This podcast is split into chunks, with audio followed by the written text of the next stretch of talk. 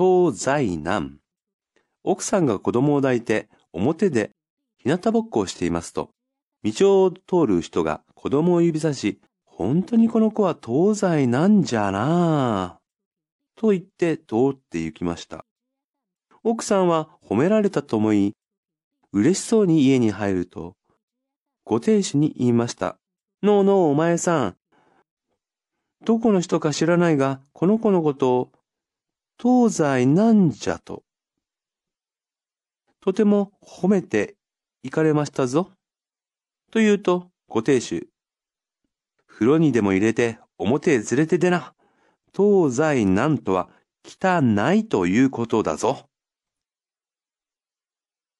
ひなたぼっこ。指さす。